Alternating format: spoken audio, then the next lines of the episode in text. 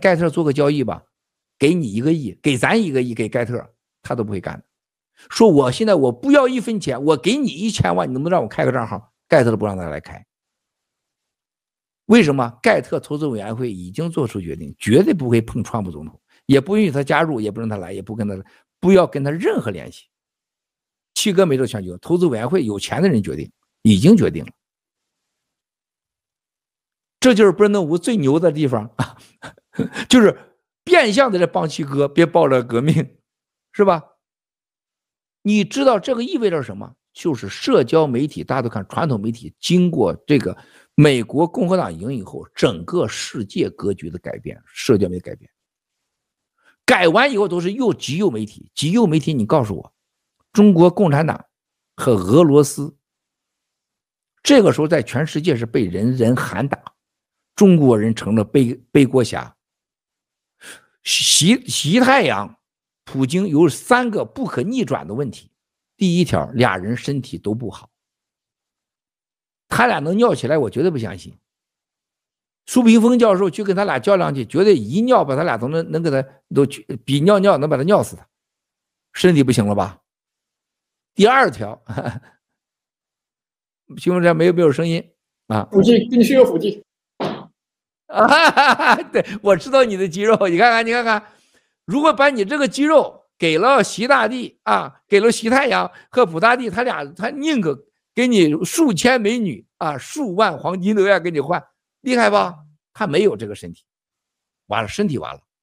第二条，你这可怕，这两国的经济在未来五到十年永远不可能好，不是局，不是西方制裁，老百姓的恐惧是不可能，民心不可能回来的，你觉得能转过来吗？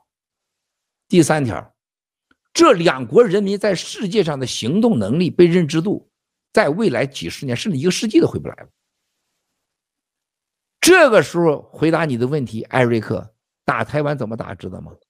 会快打、疯打、无底线的打。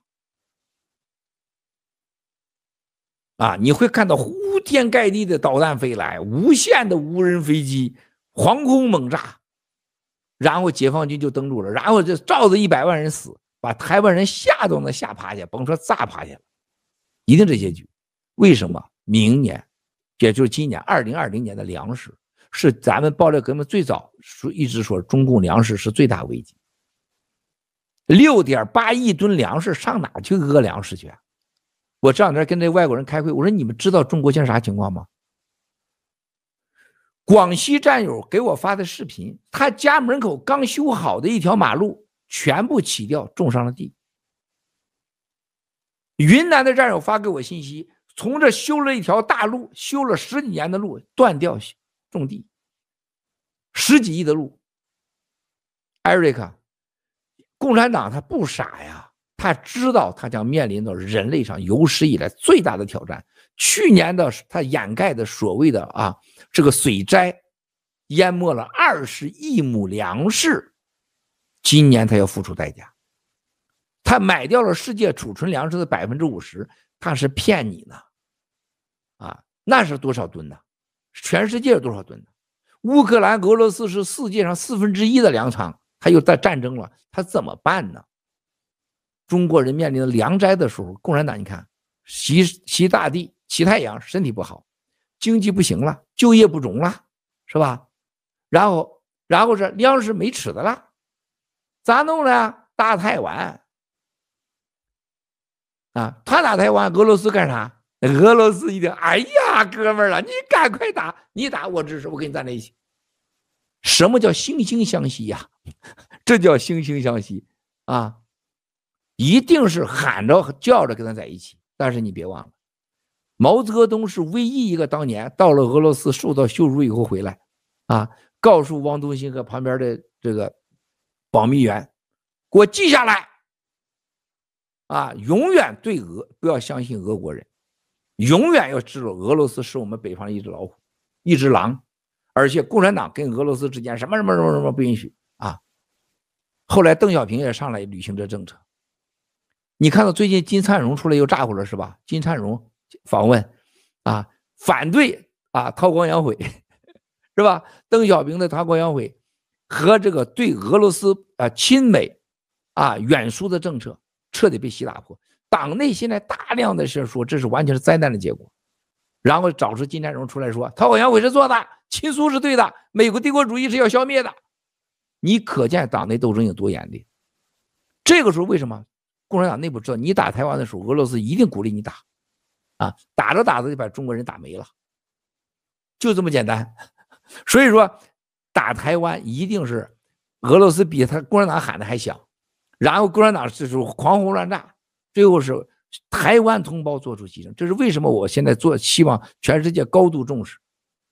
如果中共打台湾和俄罗斯，你们不能是像乌克兰一样，希望台湾出来一个泽连斯基，因为即使有一万个泽连斯基，也没有这个机会那么长时间跟对方作战，因为共产党是秒级的轰炸型的毁灭性的战斗，一定制止这场战争，就是只要他出手。你比他还要快，而不仅仅是经济制裁，不要搞口炮党啊！这就是七哥说的，灾难一定会来临，只是大小的问题。行了，我说完了，我要走了，人叫我了。谢谢，非常感谢七哥。容不容？够意思吧？今天够意思吧？非常感谢，非常感谢。谢了，你们继续播啊，继续播啊。谢谢福利导演，谢谢墨镜，谢谢小白，谢谢三票，谢谢所有今天做 PPT 战友们，谢谢文子妹妹，文子妹妹今天真好看，谢谢小白，谢谢火来兄弟，谢谢屏风教授的你的呃六点半块肌肉，谢谢艾瑞克的你的浪漫的声音啊，呃，屏风教授的肚子哪天我你你记住啊，我掀起来之日就是你那个腹肌啊，这个这个呃完全被干败之时啊。大概几年后啊，肯定的，肯定的，等着那一天，越快越好。谢谢，谢谢七哥。好的，呃，今天我我也我也答应，呃呃，我们导演组把节目做得紧凑一些，呃，非常感谢七哥回来，我们感觉很幸运，包括我们背后的这些 PPT 的制作团队，呃，做了四个 PPT，但是他们均表示一个不念都行。只要七哥回来，所以我们现在呃一今天有四个 PPT，但是我们想还是把这个疫情的，我们来播放一下，请呃文子医生点评一下，然后有一个新能源的 PPT，我们播放一下，然后呃请这个文书呃那个舒舒教授点评一下，我们就结束节目。好，好，因为时间确实比较紧凑，先请文子医生。嗯，给我们点评一下，谢谢。有任何感想都可以说。嗯，好。呃，很简单的一点，呃，这个感想。刚才您的这幻灯片啊，啊、我们战友做的非常好。其实把所有的这个呃逻辑就已经罗列在那里了。那么，尤其是在最后一章的话，大家注意到这个 CDC 的这个呃，二十二岁到四十四岁的这个年龄啊，他统计的这个。呃，死亡人数呢是增加了百分百分之八十四，这其实不是他们统计出来的，是他们的数据在那里。然后呢，是有别的这个，尤其是这些保险公司，他们是给统计出来的。因为在这个时候，当资本和资本之间啊有了较量，啊，当这个利益在冲突的时候，越来越多的实话会出来。那么，我想啊，文贵先生所说的疫苗灾难就在这里。那么刚才文文革先生在直播的时候已经提到了，那么中共啊出现的这种大面积的死亡，其实呢，他他认为呢是这个疫苗的灾难，我深以为然。为什么呢？现在这个奥密克戎啊，包括这个新变种 BA 啊 two 啊，以及是这个呃在新的变种啊叫 Delta。Crown 这些出来以后呢，它的 Delta Crown，因为它现在还没有真正的大流行起来，那么前面的这个变种出来的话呢，它的死亡率是相对较低的。那么在中在中国用了这种呃非人道的这种零政策。呃，那么他死亡的呢，一定不是这些呃患得传染的得了这个 omicron 的这些病人，他死亡的就是之前有打了疫苗以后各种的并发症，各种的脑梗、心梗。那么在这个呃这个时候封城的这个时候，他们是得不到救治的。我想大量的死亡一定是在这个环节里面。那么我们中国人是非常聪明的，即便是在这个几千年前，我们都知道大禹治水是要疏而不是堵。那么现在的话，他把一个无缝不钻的病毒想扼杀在某某些空间里面，那是简直是痴人说梦啊！所以呢，我想我们我们战友是最先知道这些啊情报的人，我们要特别的按照我们刚才 PPT 最后一页说的，远离病毒，远离人群，戴好口罩。好的，我就不啊、点评这么多。好的，谢谢。这个话题请呃火来也谈一下想法吧，我们可以简短一些，谢谢。好的，就补充两句啊，就是大家知道，在欧洲的这个 BA BA 二这个新的奥密克戎的亚变种病毒已经爆发过了，而且现在正式正式到达高峰。那么在美国还没有出现。我个人观点，在接下来的四月到六月之间呢，这个 BA 二这个新的亚变种病毒很有可能，对，很有可能登陆美国，而且在美国形成大的这个爆发的高峰。所以，我想提醒所有的战友，大家做好准备。呃，今年是最黑暗的一年，所以做好物理防护，并且要按时吃药。我们要一定要一起坚持度过这个艰难的时刻。好的，谢谢主持人。好，非常感谢。那我们现在切入到下一个话题，新能源。之后，请舒教授和小李分别点评一下，谢谢。新能源展望。首先，我们解释一下为什么要为什么我们要说这个新能源。俄乌战争中，我们看到了能源是重要的博弈筹码。丑恶的政治背后是残酷的现实。传统能源这个生命线，难道不会改变吗？基哥说过，一定会改变。好，我们看看新能源的展望。撰稿：英喜的舒屏风，英喜的美工是英喜的健身健星，雅典娜的姐夫说说，银河系的新宝。全球新能源的全球能源的消费及其预测。二零二零年全球能源的消费量为平均每人每天六十千瓦小时，可再生能源占比从二零二零年的百分之十五，预计将会增长至二零五零年的百分之二十七。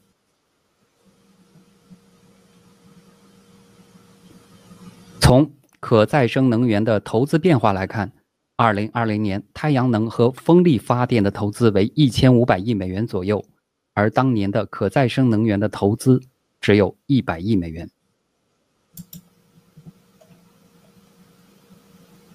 刚才一百亿美元是指其他可再生能源投资。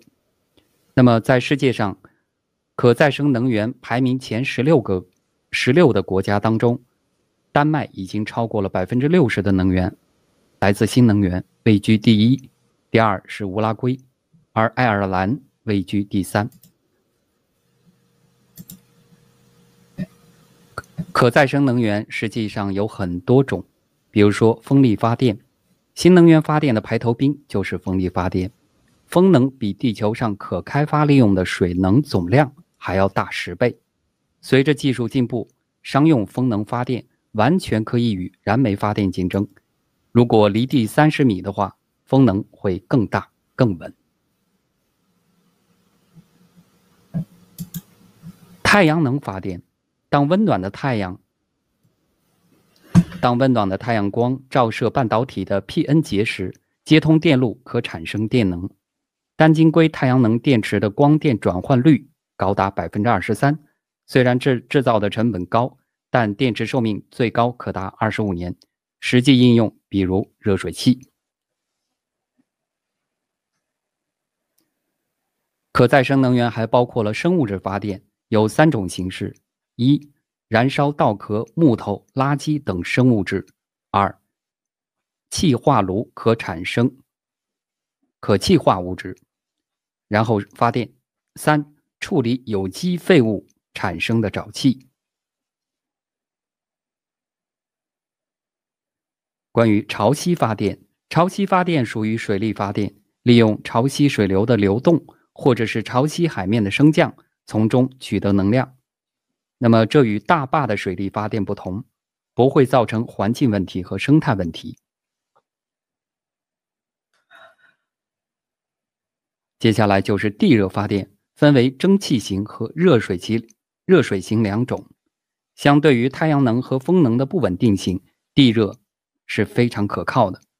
资源主要集中在环太平洋带，如美国、新西兰；大西洋中极带，如冰岛、地中海。到喜马拉雅，如西藏，而氢能是新能源中异军的突起。氢是宇宙中广泛分布的一个物质，它构成了宇宙质量的百分之七七十五，是二次能源。在二十一世纪，氢能将举足轻举足轻重。氢具有燃烧热值高的特点，按质量换算是汽油的三倍。氢燃烧的产物是水，是世界上最干净的能源，资源丰富，可持续发展。氢能在燃料电池车中能量转化率效率高，因而具有极大的潜能。氢能还可以应用于磷酸燃料电池。美国和日本已经分别建成四千五百千瓦及一万一千千瓦的商用电站，发电成本将会逐步降低。此外，以氢为基础的熔融碳酸盐型燃料也可发电。日本三菱公司已建成十万十千瓦级的发电装置，发电成本每千瓦小时可低于四十美分。作为第三代燃料电池，固体氧化物燃料电池效率高、无污染，荷兰、日本等国均在实践探索阶段。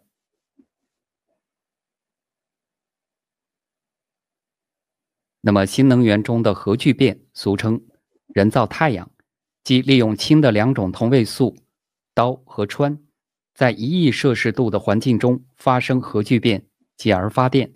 相对于核裂变，核聚变不产生长期核废料，不会制造自然自然灾害。目前正在探索中。欧洲脱离了俄罗斯化石燃料依赖的预测。欧洲自2019年以来，超过一半的新增可再生能源发电替代了天然气发电，替代了三分之一的核能。2035年左右，氢能将与风力发电、太阳能发电成为欧洲的主要能源。七哥预言，乌克兰将成为未来的欧洲研发中心，这也包括新能源。感谢英喜、雅典娜、银河系农场，谢谢。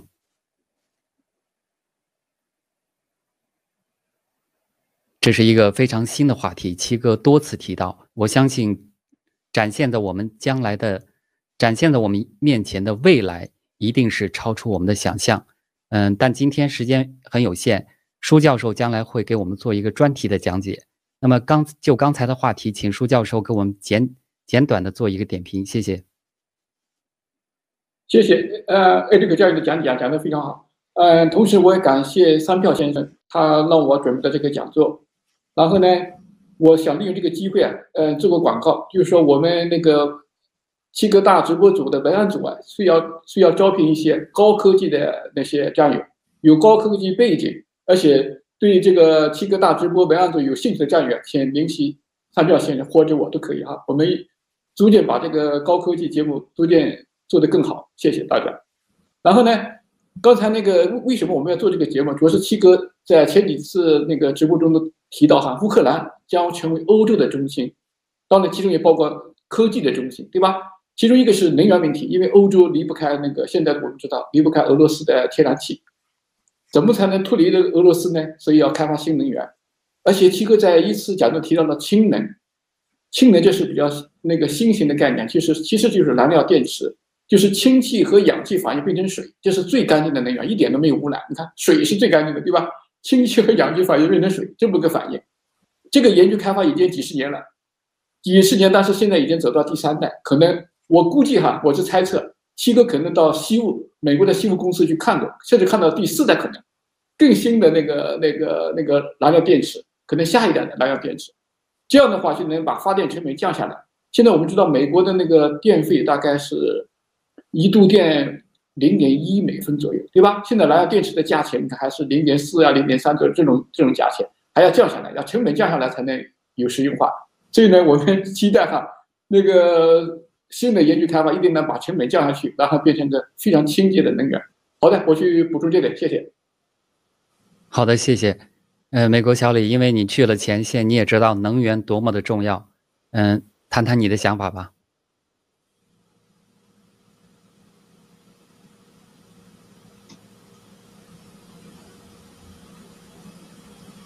哎，可以听到吗？可以，请说。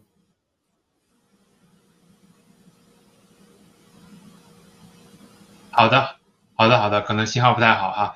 呃，是这样的，确实，我觉得像舒教授所讲到的啊，实际上近现代的很多战争都是根据能源来去呃起因的哈，包括战友们都知道的，呃，无论这次的俄乌战争也好，还是之前的海湾战争也好，但是我但是作为呃我们呃新中国联邦人都是爱好和平的使者哈，我们真心的希望，就像苏教授刚才呃在 PPT 里讲到的哈，未来的话到了二零三五年，等到这个能源方面啊都使用了很多的再生能源之后，那么不依赖。真正的原先的这种石油的这种呃传统的能源之后，那么相对来说，呃，我相信呃各种的战争就会呃逐步的减少。那么当然，实际上作为身边来说的话，我们也都也都看到哈，其实包括这次我去波兰也好，能够很明显的感受到，就是呃很多太阳能啊，我还记得在在酒店的门口就有一就有一小片太阳能的这个太阳能板啊，所以说包括我们现在居住的很多的，包括加州也好，包括其他各个州也好。都在太阳能方面啊有很多的使用，那么呃也真心的希望在未来当中我们可以更多的去不依赖于呃原先的这种传统的能源。谢谢。好的，非常感谢，非常感谢各位今天非常荣幸能跟各位一起来文贵先生的大直播。我们也今天非常的幸运，文贵先生抽时间来给我们直播，非常感谢各位观众。有几句话我们不断的在说。但是它是那么的重要，我们是消灭中共的新中国联邦人，中共是世界灾难的根源，只有消灭中共才能拯救人类。我们与乌克兰人站在一起，非常感谢大家收看今天的大直播，我们下次再会，再见，谢谢。